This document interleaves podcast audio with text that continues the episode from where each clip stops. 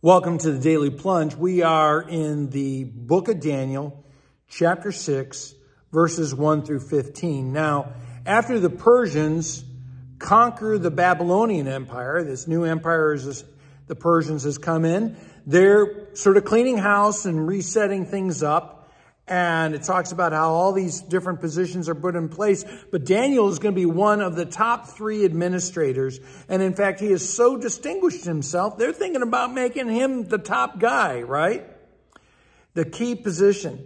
And why is he being eyed for this top position? As it says, he has been recommended because of his, he is faithful in his task, he's trustworthy in it, and he's competent, that, that he's distinguished himself because of these exceptional qualities.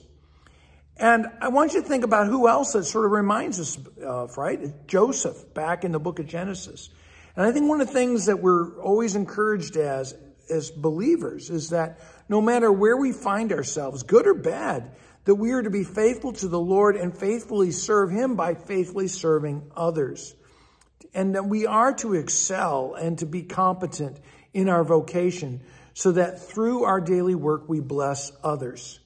Now, his rivals, not too happy with him, right? Um, these underlings are looking for an opportunity to cut his legs out from underneath him to find a basis to charge him. And they, it says they find no corruption. There's no incompetence or negligence. The only thing they can find that's wrong with Daniel is that he lives an upright life. And they're so corrupt that they st- they despise David for for Daniel for his upright life. And they're determined to attack him no matter what. And you get the impression it's not just a few of these guys. It's almost like, you know, a, a, the whole bureaucracy, the deep state is against him. Now, one of the things they said, we, let's make a rule that for a whole month, everyone should show how loyal they are to the king and not pray to anybody else. And why would you pray to a human God who cannot hear you, right? Why would you pray to a human God who really can't solve the deep problems in your life?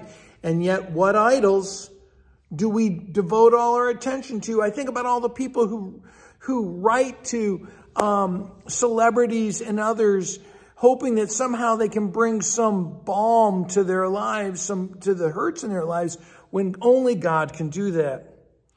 And so, you know, the, the word, what's interesting is that the, the king makes this law, but his, it says, well, once you make that law, you, you can't revoke his word. It can't be changed.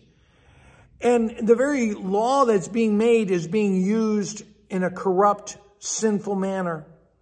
And I want you to think about whereas this king says his word is irrevocable, the only word that really is revoc- irrevocable is the word of God. His promise lasts for eternity. Now in verse 10, you know, what does Daniel do in response to this, right? He hears this decree and what does he come up with? He goes back, he keeps praying. He doesn't come up with some screen, some scheme. Instead, he gets on his knees. And he, the first thing he does is give thanks to God. Even though he's facing this threat, he continues to be filled with gratitude and gratefulness. He prays for help. And, and which is funny because it's the very prayer that is the problem. And, and so they catch him at it and they're like, ah, here's your help. You're going to be thrown into a pit. And he is in the lion's den, right? because he's praying, and he was praying not to end up in the lion's den. All right, friends. Well, thanks for joining me. Have a blessed day. Thanks for joining us today for the Daily Plunge. We hope you hear the Lord speaking into your life. We invite you to subscribe so you can receive this plunge into the Word daily. If you found inspiration from this daily devotional, why not share it with someone you know?